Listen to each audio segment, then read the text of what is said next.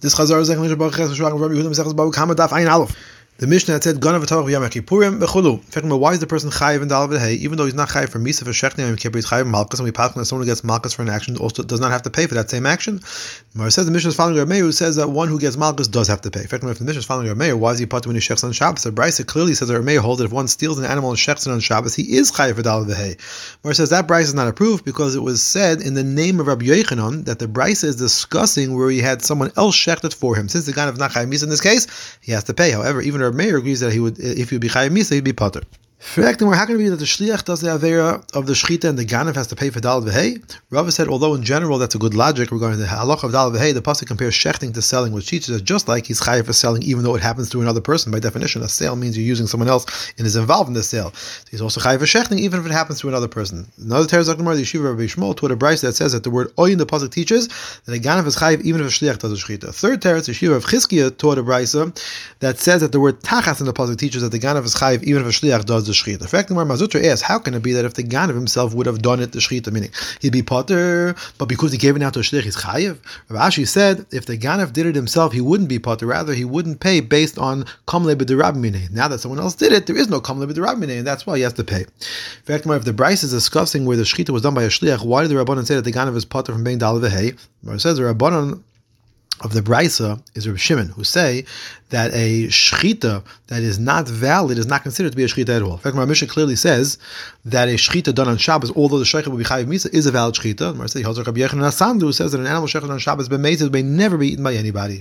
Freknor, according to the view that Rabbi Yochanan HaSandlar is based on the Deraisa, that's why the Rabbanon of the Brisa say he's Potter. However, according to the view that they say he's based on the Rabbanon, why did the Brisa say he's Potter? Mari says they meant to say he's Potter on the other cases when he shechs for Avodah Zarah, when he shechs for when he shechs a, a shor that was sentenced to die. Freknor, why is Meir hold that the Ganav who stole and shechted the animal for Avodah Zarah is Chayiv Vidal Vehe? At the very beginning of the cutting, it becomes Aser, and the remaining part of the Shechita is therefore no longer considered to be shechting the animal of, of the owner because it became Aser Hanoah. Rava said the case is where the Ganav said he means to worship the Avodah Zarah with the end of the shechita. Therefore, it doesn't become usher until that time. In fact, remember when he steals and shechs a shor that was sentenced to death, since the animal is usher by no, it's not like he shechted the animal of the owner. Why is he chayiv? Rava said the case is that the owner had given the axe to a shomer where it killed a person and was sentenced to death, and the ganav stole it from there. Rav Meir holds like Yaakov that if the animal is returned to the owner by the shomer, the shomer is considered to have returned the animal and would not be chayiv for anything further. He also holds like Rav Shimon, who says that something that can cause a benefit of money is considered to be money. In this case, the shomer could have saved money by simply giving back the animal, even though it's also not. Therefore, the Gana's act of shechting causes this loss, and therefore he must pay tal dal to the shomer.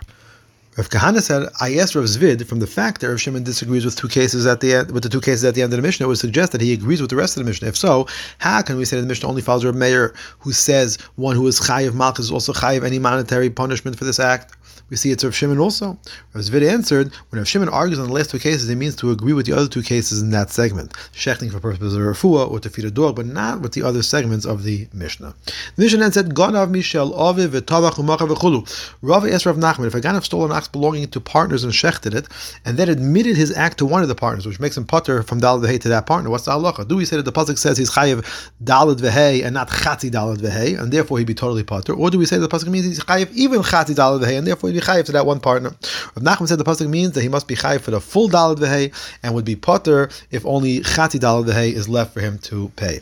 Fact, the Gemara, the Mishnah said if he steals from his father, shechs the animal, and his father then died, he'd be chayiv in dalad v'hei. Now, when his father died, it's as if he admitted the act to himself, and therefore he's only chayiv to his brothers for their share. And yet the Mishnah says he's chayiv. And for the Gemara, the case is that the Mishnah, the case of the Mishnah is where his father took him to Bezdin, and he was therefore chayiv to pay before his father actually died. Fact, this would mean that if his father hadn't taken him to Bezdin, he'd be potter. If so, when the Mishnah wants to contrast and give a case in which he would be potter, why does it give the case where his father died before he shechted it? Why not give the case of where he shechted it while his father was alive, but the father had not taken him to Bezin. Rav Nachman answered, it could have given this other case, but it gave the, case that it gave because it was more similar in style to the earlier case.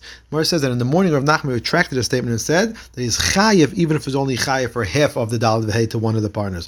He explained the reason he was mistaken the night before was because he did not properly examine the matter. In fact, Mar, if so, why is he potter if he shechted the animal after the father died?